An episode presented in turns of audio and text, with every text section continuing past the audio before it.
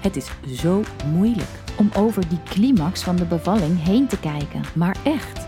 Dit is Wijzer in Verwachting, de podcast van Dr. Mama met alle ins en outs over de baby, waardoor je een echt beeld krijgt van wat jullie te wachten staat. In elke aflevering duiken we ons eigen geheugen in en bespreken de meest gestelde vragen van ouders. We vliegen de onderwerpen aan met kennis en ervaring, onderstrepen de onzekerheden die ons allemaal parten spelen En hopen dat achtergrondkennis jullie eigen intuïtie en vertrouwen doet groeien. Wij zijn Brechtje En Meerte, van Dr. Mama, artsen die je echt goed voorbereiden op de baby.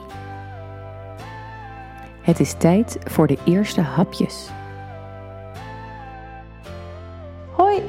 Wij hebben een vraag over de hapjes van onze baby. Onze baby verslikt zich namelijk nogal vaak en we reageren daar allebei heel anders op. Ik ben super bang dat ze zich echt verslikt en durf eigenlijk alleen volledig gepureerd eten te geven. Ja, ik ben veel makkelijker in en ik denk, ja, eh, je moet het toch leren. Dus ik geef vaak stukken van mijn banaan of van mijn komkommer aan haar. Ja, en dat vind ik dus echt mega eng. Hoe kan een baby van zes maanden dat nou wegkrijgen? En wat moet ik met dat verslikken doen? Oh baby, Oh, baby. oh baby, baby. Oh, oh, oh, Baby. Oh, baby. Ja, die hele nieuwe fase van dat eten van vaste voeding. Sowieso kakken na vaste voeding is dan echt het eerste wat in me opkomt. Hoe goor als je ineens grote mensen drollen in een luier vindt, toch? Ja, eerst nog eh, gewoon hele spersiebonen of hele Oh. maiskorrels in een luier vindt. Maar eh, nee, zeker. Dan kom je meteen tot de realisatie dat je denkt... oh, oh dat was echt beter eerst. Babypoep is gewoon helemaal niet vies, totdat ze echt iets gaan eten. ja, Yikes. Ja, dan verschoon je nog best wel lang de luier. Dus je zit best, best wel lang Ja, in de grote mensenkak te graaien. juist. Heerlijk. Maar dat terzijde. Ja, dat die fase van dat ze hapjes gaan eten. Ik vond het eigenlijk vooral heel erg leuk. En jij? Ik vond het ook heel erg leuk. Ik zat er natuurlijk over na te denken, omdat dit wel een beetje het onderwerp werd. En toen dacht ik, ik vond het ook ingewikkeld, omdat alles wat nieuw, als een nieuwe fase geïntroduceerd moest worden of zo, was altijd spannend. Totdat je het doet of zo. Dus je was gewoon lekker bezig met eh, voeden. Dat had je inmiddels onder de knie. Je was inmiddels ook weer gaan werken. Dat was ook zoiets dat je denkt, hoe moet ik dat doen dan? Ik weet niet. En oh, combineren en dan doe je het en dan lukt het. Ik bedoel, nearly dying, maar het lukt wel. Oh man. Dus dat was ook een beetje zo met die hapjes eten. Dat je denkt, oh spannend. Maar dat je, en ik denk dat het begin is vooral spielerij en gewoon leuk proberen. Maar op een gegeven moment ja, heb je een tijdje een soort grijs gebied waarin slaapjes veranderen, waarin je opeens een voeding echt gaat vervangen door eten. En hoe doe je het dan met de melk die je kolft of uit een fles drinkt? Wat zijn dan de hoeveelheden? Ik vond dat wel ehm, spannend. Ik, Ja, want het, eh, je moet super hard schakelen naar waar je eerder het ritme begreep en Mhm. kon voorspellen. Dat nu alles weer op zijn gat gaat en dat je ook niet meer weet. Eigenlijk alle technieken die je aangeleerd had, moest je weer afleren. Want Ja. je moest weer helemaal loslaten met, eh, Ja. ja. waar zie ik aan dat hij honger heeft? Is dit dan het moment? Ja. Eh, Ja, en dat was dan bij uitstek zo, zeg maar, oma vertelt. Tien jaar geleden eh, begon je met hapjes geven bij de leeftijd van zes maanden. En daarmee had ik al wel dus een tijdje een soort steady state met... Eindelijk begrijp ik het een beetje. Ja. Eindelijk zitten we nu in een soort ritme en kan ik de dag bijna dromen hoe die ongeveer gaat. En daarvan afwijken, dat was dus spannend. Maar nu begin je eerder met hapjes geven bij vier maanden. Ook dan zit je meestal al wel iets meer in die steady state. Want die drie maanden is zo'n soort gouden hit. Dat je denkt, oh, oh, ik ben er en ik begrijp het. Oh, oh nu moet ik weer aan het werk. Lovely. Ehm, maar dat was inderdaad het, eh, het, het, het stuk vooral. Loslaten dat wat je net houvast heeft gegeven. Ja, ja. En dat is ever ongoing en nog Ja, true. Maar het, ik vond het ook heel leuk dat er. ehm, ja, om die gezichtjes te zien als ze iets nieuws proeven en hoe ze letterlijk over hun nek kunnen gaan ergens van. En dat ze zelf een lepeltje naar hun mond gaan brengen of, of een poging doen daartoe en dan eindigt die in een oor. Hilarisch natuurlijk en heel dierlijk bijna ook, überhaupt om je kind te zien eten. Doet Ja. iets met je. En het ontdekken inderdaad. Dus die, Ja. die grote ogen krijgen met... Zo, er was meer in de wereld dan melk. Ja. En dan met die handjes zo van die grijpbewegingen van meer, meer, meer, meer. Of je lepel zelf uit je mond trekken als jij een hap wil nemen. Ja, oké. Ja. Ja, dan gaan ze er wel voor. Ja. Maar heb jij, ehm, hoe, hoe heb jij het aangepakt? Want je hebt natuurlijk, eh, ja, je kan voeding pureren, maar je kan ook voeding in stukken geven. Ja. ja, ik deed dat in stukken. Dat idee van ehm, je geeft ze gewoon een grote homp van iets en daar gaan ze zelf in ontdekken. Eh, en al gauw leerde ik ook wel dat je er daar dan niet helemaal mee komt. En Mhm. dat je ook verschrikkelijk moet uitkijken dat er niet letterlijk een halve banaan in één keer naar binnen gaat. Ehm, krijgen ze daarmee ook niet zo heel veel binnen. Maar juist voor die eerste oefenfase en dat gewoon proeven van dingen, eh, was dat helemaal prima. En op een gegeven moment ja, moesten er toch een soort kleine maaltijdjes komen. En dan, eh, ja, dan combineerde ik dat een heel klein beetje. Maar eh, ja, het, het zelf doen daaraan en het zelf ook. Ik denk dat dat misschien dat, dat het mij het meeste aansprak in de techniek. Het zelf bepalen wanneer je iets in je mond steekt, is toch wel heel erg fijn. Want iedere keer, zeg maar, iets met die lepel die je op een gegeven moment gewoon bijna opgedrongen wordt of zo eh, doen, dat, eh, ja, dat stootte me een beetje tegen de borst. En in het begin hadden ze de techniek natuurlijk nog niet, de motoriek nog niet, om, om, Nee. om daadwerkelijk die lepel zo vaak Zelf, ja. daarin in te krijgen waar die hoort, zodat ze er ook voedingswaarde eh Ja. uithaalden. In plaats van haargel van Ja. maakte. Precies. Ja, dus eh, ja, ik, ik, de- ik combineerde dat een beetje. Ja, grappig. Ja, ik, ik wist eigenlijk helemaal niet van het grote stukjes, of dus de Repli-methode wordt die ook wel genoemd. Ehm, dus ik ben echt begonnen met, met pureren. En ja, daar moet ik zelf ook ontzettend om lachen. Met wat de adviezen waren tien jaar geleden ten opzichte van de adviezen van nu. Maar ehm, naast dat ik mocht beginnen met hapjes, en dat mocht gewoon direct fruit of groente zijn.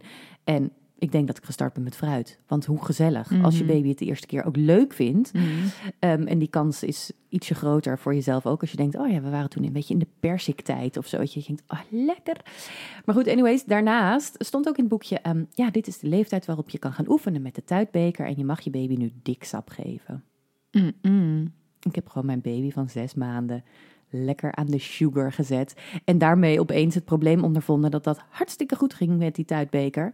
Maar water ging er dus nooit meer in. Ja, ja en dat, eh, dat is ook zoiets aparts. Dat, eh, hè, volgens mij zeggen ze zelfs dat je beter met de hartige dingen kunt Ja. beginnen, omdat ze zo'n beetje prone zijn voor suikers, voor zoete dingen, omdat de melk ook zoet is. Ja. Dus dat dat dan echt wennen is. Ja, en maar zelfs dat evolutionair volgens mij. Ja. Weet je, de bittere dingen Ja. zijn gevaarlijk. Dus die eet je niet. Eh, zoet zit je, zit je eigenlijk altijd goed. Ja. En dan is het voor de succeservaring natuurlijk makkelijk om met zoet te beginnen. Mhm. Omdat je er donder op kan zeggen dat als je een, weet ik het, noem eens iets goors, andijvie of zo. Ja, ik denk echt dat er nog nooit iemand is begonnen met andijvie. Maar oké, Waar broccoli. ben ik eigenlijk mee begonnen? Ja, broccoli, zoiets. Ja, ja, een beetje de geëikte groenten zijn dan toch wel Ja. wortel, bloemkool. Wat ook nog vrij zoet is hoor. Ja, nee, natuurlijk. eh, Een beetje vals spelen. Ja. Maar ik bedoel, eh, de, een, een spersieboon pureren, dat, dat lukt helemaal niet. Nou, een wortel pureren. Excuse me. nou, gekookt dan. Ja, die, maar dan moet je die gekookt uit die potjes doen. Die zijn prima. Maar een echte wortel koken en dan pureren, is- dan moet je het echt een maand koken. Ja, dat is, dat is hoe heel veel Nederlanders het doen hoor. Gewoon doorgekookte wortel. Ja, precies. Nee, maar ik, ik weet ook wel, ik heb ook echt, echt een keer, weet je, dan voel je je zo tof. Dat je denkt, oh, we gaan weer wat anders doen. Toperwten vinden ze vast lekker. Die moet je dus koken en dan door een zeef duwen. nou, nooit meer gedaan. Ja, want het is ook best wel bewerkelijk. Het, ja, want eh, ik bedoel, je staat eigenlijk nog steeds op hoe hou ik al deze ballen in de lucht. Oh, oh er mogen hapjes maken bij, want je voelt ergens toch, ja, potjes. Ja, ga je niet zomaar doen. Ja, dat is een beetje de, voor de luie ouder. Nou, joe, ik ben een hele luie ouder. Ik durf er meteen voor uit te komen. Ik ben lui. Eh, ja, op zijn minst ik ook. En vooral op vakantie, en daar moest ik ook altijd wel om lachen. In Italië heb je echt de meest uiteenlopende potjes. Dus ik durfde echt altijd alleen maar aan de fruit en de groenten. Want je had daar ook gavaglio, wat paard was. Maar je had ook potjes vol met fromage. Oh, juk. Oh, juk. En kanientje, konijn, weet je echt. Oh no. Maar sowieso als je zo'n potje open doet, dat je ook denkt... "Bleh, Het zou de kat nog niet geven, maar vooruit. Lekker makkelijk. Ja, maar dat is denk ik ook vooral hoe ouder die potjes worden. Want dan krijg je een lekker stoofpotje Ja, met nee. vis en een aardappeltje en een geprakt Maar gefrituurd Dat had dingetje. ik altijd wel geleerd. Je moet de smaken los aanbieden. Dus je Ja. moet niet de hele shit bij elkaar flikkeren. Maar je moet eh, alleen appel en alleen... En dat, dat in die tijd kwamen, kwamen die potjes ook. Er waren er nog niet heel veel van met een losse groente. Maar die, die kwamen toen wel. Dat was wel een uitkomst. Ja, nee, sowieso. En godzijdank, hoe ouder ze worden, hoe meer je ook echt kan vertrouwen op... Oh, oh als je zo'n potje weg kan vreten met glibberende macaroni... dan kan ik zelf natuurlijk ook iets van de pasta gebruiken... met mijn eigen gemaakte sausje, wat ik zelf eet. En dat misschien ietsje eh, bewerken, dat het kleiner wordt. Maar dan, En zoutloos en zo. ja... ja dat vergeet je ook, ja. hè? Dat je dus dan, dan moet nadenken, oh, wait a minute. Ik geloof dat, ik, dat wij sindsdien alles zoutloos eten. Ja, het leven is nog steeds zoutloos. nee, zeker. Ja, nee, maar goed. eh, deden ze het, eten?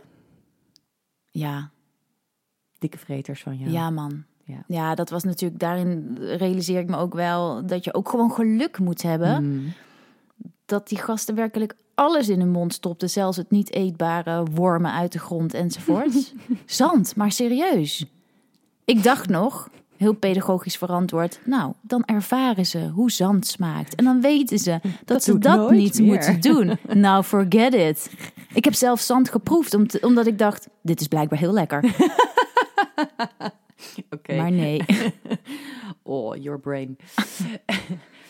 ja, ik vind het wel. Ik vond wel ook altijd grappig dat ik pureerde dus. Dus dan had ik inderdaad met een lepeltje. En dan zie je dat het wennen is, ondanks dat de smaak geapprecieerd Mhm. wordt, dat het wennen is hoe je daar dan mee om moet gaan. Dus de helft komt alsnog naar buiten, omdat die tong gewoon ja, zijn borstvoedingsrol maakt. En Mhm. daarmee duw je Ja. eigenlijk naar buiten in plaats van dat je het naar binnen haalt. Dus je moet ook echt voor hapjes leren eten, echt nieuwe motoriek leren als Ja. baby. En dan was volgens mij de volgende stap na de hapjes dat ik voor de broodkorsten ging. Ja, dat heeft wel wat zweet opgeleverd, als in dat koude zich heel lang weg, totdat er opeens een heel groot stuk afbrak en dan. paniek! Ja, paniek. Van die grote rode waterige ogen. Die dachten, "Oh, dit ging net goed. En mijn ogen stonden ook zo. Ja, precies. Ja, vaak is het enger voor jezelf. Het is wonderbaarlijk wat die, wat die naar voren kunnen werken. En dan totaal onaangeslagen het weer op kunnen eten. Dat is ook wel Ja, terwijl bij een groot stuk kan je het ja, logischerwijs verklaren dat je dat op zijn minst terug moet werken. Maar bij baby's treedt het vrij snel op, toch? Die Ja. reflex. Ja, ja, die wurgreflex inderdaad. Die is er eigenlijk eh, in het begin bij ieder minuscuul korreltje dat je prakje bevat, eh, kunnen ze al zo gaan kokhalzen. En dat is een kwestie van oefenen, maar dat moet je wel weten. Vandaar, hè, als je kijkt naar de vraag van, eh, goh, ik vind dat spannend. In de praktijk zie ik dat ook in de spreekkamer echt heel vaak. Dat... eh, ja, dat de, het vertalen van die reflex niet per se is mijn kind stikt, maar meer dit is het afweermechanisme en dat moet je proberen ja, weg te trainen of hoe zeg je Nee, dat? naar achteren te verplaatsen. Het zit gewoon heel erg voor in de mond. En het moet natuurlijk, zoals wij allemaal een kokhalsreflex hebben, want die is beschermend natuurlijk als er echt iets verkeerd gaat in je keel, Mhm. dat hij daar terecht komt in plaats van dat hij daar halverwege je tong blijft hangen en dus bij alles een kokhalsreflex oplevert. Ja, en het scheelt denk ik al ontzettend om dat te weten, maar wat me ook altijd onwijs heeft geholpen is dat ik had er nooit angst voor, omdat ik ook wist wat ik moest doen als het echt mis zou gaan. En het gaat heus echt wel eens mis. Ik bedoel, ik zeg halve banaan, dat is geen grap. Gewoon Nee. een halve banaan in je luchtpijp is niet funny. Nee. Maar ehm, ja, omdat ik dan eh, wist dat er technieken waren om dat weer op te heffen, eh, die op zich vrij effectief eh, kunnen zijn. Zullen we trouwens dan gewoon meteen onder deze show notes dat mensen die les kunnen opvragen. Ja. Hoe verhelp je een verslikking? Dat Nou, ik denk dat dat, nou, d- ik denk dat ook dat een van de dingen is die ouders echt moeten weten. Ja. Omdat je dan veel meer ontspannen eh, mee kan bewegen in de ontwikkeling van je Ja. kind. Omdat je de signalen juist leest. En eh, natuurlijk moet je onwijs opletten als eh, Mhm. kinderen van alle leeftijden zo'n beetje. Eh, als ze eten en wat ze eten en wat ze in hun mond steken. Maar het is echt heel geruststellend als je weet hoe je in kan grijpen. Geldt overigens, vind ik, bij alle ongevallen. Ja. Dat het rust geeft als je weet wat je moet doen. Ja, true. Maar goed, Dat. hapjes. Juist. Op welke leeftijd ben jij begonnen? Ja, zes maanden, want dat was toen natuurlijk echt super nat dan om dat eerder te doen. Ook bij de Eh, laatste? Want toen ben ja, ik al wel... twijfel ik over. Ja, ik vond, ik vond me super tof met mijn borstvoeding. En dat ik dacht, oh ja, maar dat is in ieder geval voldoende voedingswaarde tot aan zes maanden. Maar ik ben wel eerder begonnen. Toen was het advies al vanaf vier maanden beginnen. Ja, ik denk dat het met vijf maanden ben. Nou ja, dat op zijn minst. Ja, vijf maanden. En het scheelt natuurlijk ook dat je al etende kinderen om je Ja. heen hebt rennen, waardoor ze de dopert in hun neus, oh, maar soms landen die ook wel eens in de mond. Nee, dus dat ze er ook veel sneller mee in aanraking komen Ja. ehm, dan bij de eerste. En je ook wat minder voorzichtig, denk ik, bent en meer denkt, holla die, Ja. leuk, proef maar. Ja, ja nee, grappig. aangezien je toch alles al zonder zout kookt, dan eh, denk je, oké, hier maak ik ook weer een hapje van en draai ik er iets bij. Ja. Ja, dat is waar. Wat ik altijd wel ook heel indrukwekkend vind, is dat dus het, de window of opportunity voor het leren eten, dus ook ja, bestaat. Dat is in, je, je, je kan niet pas na één jaar beginnen met leren eten, omdat die mondmotoriek dat eerder moet hebben, maar ook het verwerken van structuren heel Ja. erg smaakbepalend is, toch? Ja. Ja, en daarom is het als je er echt angst voor hebt om je kind vaste voeding te geven en je blijft je hele leven de shit maar pureren, dan, dan, heb je, dan creëer je echt een probleem waar je, waar, een- ja, waar je echt tegenaan kan lopen als ze ouder zijn. En eh, godzijdank ben ik nooit tot die fase gekomen dat, dat het een probleem was of dat ik ze iets moest opdringen of eh, ja, omdat. Eh, omdat het godzijdank lukte om dat ook echt in die fase te doen. En daarin denk ik wel dat het zinvol is om ook eventjes naar je kind te kijken en te kijken wanneer hij eraan toe is. Want ik geloof ook dat het niet Mm. eh 13 in een dozijn, ze doen het allemaal vanaf Nee. vier maanden prima. Nee. Nee. Nee, Zeker kalenderleeftijd, precies op de juiste tijd, is allemaal helemaal niet zo. En, en daarmee ligt er ook niet zo heel veel druk op. Nee.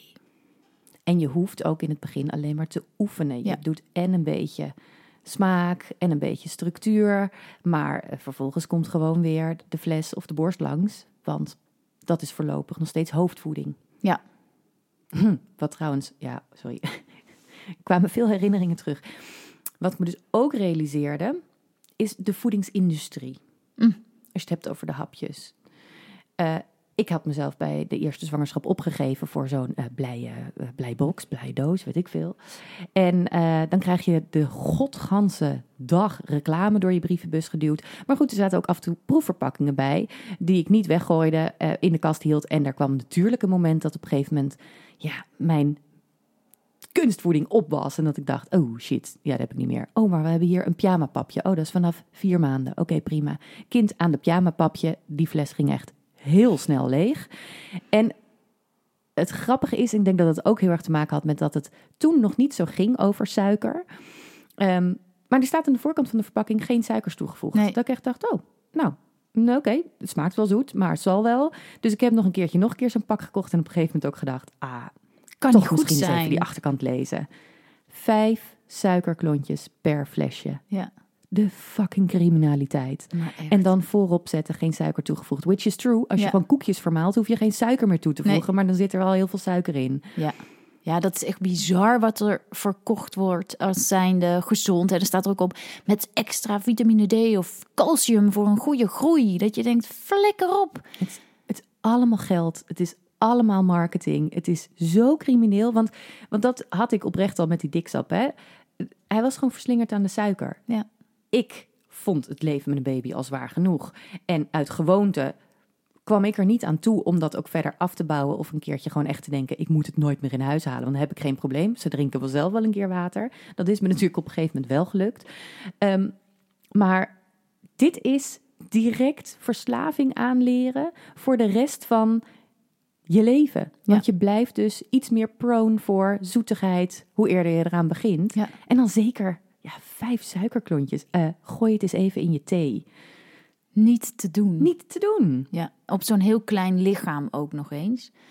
Ja, super bizar dat daar ook nog niet paal en perk aan gesteld Echt wordt. bizar. Dat is echt crazy. Want eh, ja, je moet zo ontzettend goed opletten. Ja. Eh, om te snappen wanneer iets oké is en Mhm. wanneer echt totaal niet. En ook dat je nog eh, tot vijf jaar opvolgmelk kunt gebruiken. ja, dat is ja. gewoon geldklopperij. Vreselijk. Ja, allemaal indringen op het feit... je wilt toch wel een goede verantwoorde ouder zijn? Je wilt toch het beste voor je kind? Nou, ik las eh, serieus, denk ik, vorige week of zo in de krant dat een van die grote pro- producenten van dit soort voedingen, Mhm. dat 85% van hun producten super ongezond is. Bizar. Ja. Echt, echt bizar. Nee, want wij eten eigenlijk alleen linksgedraaide. Super macrobiotisch. eh, je weet wel. oh, zijn je kinderen altijd goed blijven eten? Ja, bijna te goed. Ik- Serious? Nou, maar oprecht, weet je, ik, ik vertel vaak aan de kinderen, dit is hun favoriete verhaal. Dat mijn oudste, die was zo ongeduldig als het om voeding Mhm. ging. Die was zo, die barstte bijna uit elkaar als hij honger had. En dan was hij onhebbelijk en het zweet stond in mijn bilnaad. En dan wist ik niet hoe snel ik moest zorgen. Ik ging dus ook nooit de deur uit zonder prakjes mee of eh, fruithapjes enzovoorts. Want als hij eenmaal een keel opzette van de honger, dan was hij niet meer te stuiten. Maar dat ik dus avond aan avond dacht, nou, nu ga ik koken. En dat ik als een soort hysterisch mens in de pannen stond te hoeren. En ondertussen paprika's te snijden. En dan hup, stuk paprika naar binnen. Oh, dan was hij weer even drie seconden stil. En dan had hij, dan, oh, dan was er het volgende stuk shit alweer in. Oh, ik krijg er nog hartkloppingen van als ik eraan denk. En ja, nu met die hele industrie van, eh, of eigenlijk in de wetenschap dat nou, veel suikers, veel zouten, ehm, eh, wat is gezonde voeding. Ja, wil je ook weer niet doorslaan naar de andere kant. Die balans vind ik ook nog altijd wel spannend. Ik wil ze enerzijds heel erg leren wat is gezond en wat is matig en eh, gematigd. Maar ehm, ja, ik vind het ook wel ingewikkeld om ze. eh, ze moeten het plezier in eten niet Ja. verliezen en ook niet doorschieten naar de overgezonde kant. Dat is natuurlijk ook geen prima ontwikkeling. Nee. Maar ik moet, ze, ik moet ze dus eerder afremmen dan dat ik ze moet motiveren om iets te eten. Grappig. Ik moest ontzettend denken aan... Ik kan heel af en toe nog opeens de zenuwen krijgen... als ik zie dat het al zes uur is en ik ben nog niet begonnen met koken. Omdat ik echt... Dat, dat had ik normaal nooit gehaald. Het was dan al om vijf uur dat ik dacht... Oh, ze zijn alleen nog maar aan het huilen en ze hebben honger. Maar ja, ik ga niet om vijf uur eten, want dan moet ik zelf ook eten en boel. Dus inderdaad zo'n uur overbruggen. Godzijdank gaat dat dus voorbij. Maar het litteken, dat zit er nog wel een beetje. Oh, Echt herkenbaar. Mini Mini Masterclass, Mini Mini Masterclass met Dr. Mama. Tegenwoordig is het het advies om al vanaf de leeftijd van vier maanden te starten met het geven van kleine beetjes vaste voeding. Deze voeding wordt naast de melkvoedingen op dat moment gegeven, dus als je er nauwelijks iets in krijgt, is dat in het begin niet erg. Het gaat echt om enkele theelepels per dag, waarbij je kindje lekker mag experimenteren. Wanneer je baby direct een vies gezicht trekt, betekent dit niet dat hij de aangeboden voeding niet lust. Het mooie is dat een baby werkelijk alles kan leren eten, maar je moet soms wel 15 keer iets geproefd hebben voordat je de smaak ook echt kan waarderen. Kinderen die op jonge leeftijd veel verschillende smaken leren accepteren, eten op latere leeftijd meer gevarieerd. Behalve het wennen aan nieuwe smaken, moet een baby ook nieuwe structuren leren verwerken. Bij de eerste hapjes is een kind alleen nog zoete, vloeibare melk gewend. Er hoeft maar een korreltje structuur in het hapje te zitten en je kunt al zien dat dit een wurgreflex of een kokhalsreflex opwekt. Deze reflex treedt op wanneer er iets vastere voeding aan de voorkant van de tong wordt gevoeld. Dit is een superhandig afweermechanisme om te voorkomen dat een kind wat nog heel weinig controle heeft over de kou- en slikreflexen zich verslikt. Door het oefenen van tongbewegingen en kaakbewegingen verplaatst deze reflex zich langzaam maar zeker verder naar achter in de mond. Hiervoor moet een baby wel iedere dag meerdere keren dit oefenen. Dat mechanisme van happen van de lepel, kauwen en slikken wordt tussen de 4 en de 12 maanden het meest makkelijk aangeleerd. Als je als ouder erg schrikt van het kokhalzen en daarom de voeding zo zacht mogelijk blijft maken door te pureren of blenderen, dan leert je kindje de verwerking van die vastere structuren onvoldoende te beheersen en dan blijft het kokhalzen steeds snel optreden. De window of opportunity voor het goed leren kauwen en slikken is tussen de 6 en de 12 maanden. Anders dan wat veel mensen denken, heb je ook geen tanden nodig om te leren kauwen. Die kaken zijn in staat van alles ertussen te vermalen. Wanneer je het aanbieden van vaste hapjes blijft uitstellen, kan dit problemen geven op latere leeftijd. Het is natuurlijk wel belangrijk om erbij te blijven als je kindje eet en te weten wat je kunt doen als je kindje zich daadwerkelijk verslikt. Na die oefentheelepels voor de smaak en structuur en de mondmotoriek ga je langzaamaan de voeding uitbreiden. Waar het eerst nog ter lering en vermaak was, zal rond de leeftijd van zes maanden één melkvoeding langzaamaan vervangen worden door een fruithapje en één melkvoeding door een groentehapje, wat je dan alweer snel uitbreidt met wat aardappel, rijst of pasta. Je mag je baby hierin volgen, dus als hij na een halve banaan voldoende heeft, prima. Maar wil hij een hele banaan of anderhalf, ook prima. Daarnaast ga je aan de slag met wat water leren drinken. Liefst in een tuitbeker of speciale drinkbeker. En na enige klooi daarmee kan je ook nog wat water aanbieden per fles, zodat er daadwerkelijk wat binnenkomt. Loopt het lekker met de twee voedingen, dan komt brood om de hoek kijken. Korsten kauwen als tussendoortje en na een tijdje eet je baby opeens een hele boterham weg.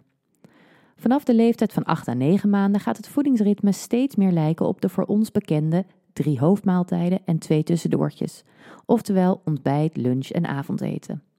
Borst- en kunstvoeding wordt wat minder belangrijk omdat je baby steeds meer voedingswaarde uit andere voeding haalt. Kunstvoeding gaat richting de 2 à 3 voedingen per dag en borstvoeding naar gelang je wenst. Het is soms indrukwekkend hoe weinig baby's drinken naast die melk. En zelfs als ze nog zo klein zijn als zes maanden en dus geen volzinnen spreken, mag je er echt van uitgaan dat baby's ervoor zorgen dat ze voldoende vocht binnenkrijgen als ze dorst hebben. Maak je je echt zorgen, dan kan je altijd wat vocht toevoegen aan de hapjes die je maakt. Wat kun je nu beter wel en niet geven? Tegenwoordig wil je al vroeg starten met het aanbieden van pindakaas en eieren. Dit juist ter voorkoming van een allergie voor pinda- en kippenei die vaak heel vervelend kunnen verlopen. Door een vroege blootstelling van het maag-darmstelsel aan deze twee allergenen heb je minder kans om een allergie erop te ontwikkelen. Na het introduceren is het wel belangrijk om de producten ook te blijven aanbieden gedurende de rest van het jaar. Je wil hier op zijn minst mee starten voor de leeftijd van 8 maanden en het advies wordt dan ook al gegeven vanaf 4 maanden. Met name omdat baby's met eczeem door de verslechterde huidbarrière soms al in aanraking komen met de allergenen via de huid. De laatste wetenschappelijke inzichten hebben aangetoond dat met de route van binnenkomst via de huid in plaats van via het maag-darmstelsel een grotere kans is op het ontwikkelen van een allergie. Wat laat je tot de leeftijd van 1 jaar liever buiten wegen? Rauwe producten zoals rauw vlees, rauwe eieren, rauwe vis of rauwe schaal- of schelpdieren, want daar kan een ziekmakende bacterie in zitten. Leverworst en paté beperk je tot 1 of 2 boterhammen per week vanwege veel zout en een teveel aan vitamine A. Hetzelfde geldt voor smeerkaas en gewone kaas vanwege de hoeveelheid zout, dus één of twee keer per week. Zout wil je vanwege de belasting voor de nieren het eerste jaar niet gebruiken bij een baby, dus koken zonder zout en indien gewenst later op je eigen bord toevoegen. Ook honing kun je beter niet geven vanwege de bacterie botuline dat dit kan bevatten. Suikers zijn niet direct ziekmakend, maar ontnemen de gezonde eetlust en zitten in veel producten al toegevoegd. Suikerhoudende drankjes zijn daarin heel berucht. Drink water en opvolgmelk. Gewone melk bevat tot de leeftijd van 1 jaar te veel eiwitten en zout. Vanaf de leeftijd van 1 jaar is gewone melk het advies en hoef je niet tot 18 jaar de opvolgmelk te sponsoren. Oh ja, en regels, schmegels, dit moet natuurlijk vooral een feestje zijn om met je baby te ontdekken. Eten moet echt leuk zijn. Zegt. Ja, smaakt dit naar meer? Wees er dan snel bij. De volgende aflevering vullen wij namelijk graag helemaal met al jullie vragen. Dus laat een voicebericht achter op Instagram, drs.mama. En dat wordt dan de volgende week een feestje vol met variatie. Heb je meer dan een simpele vraag? Weet dan dat je ons ook kan boeken voor een uitgebreide online coaching voor al je baby dan wel ouderschapsvragen. Verder is strooien met sterren natuurlijk nog steeds iets wat we van harte toejuichen. Tot de volgende!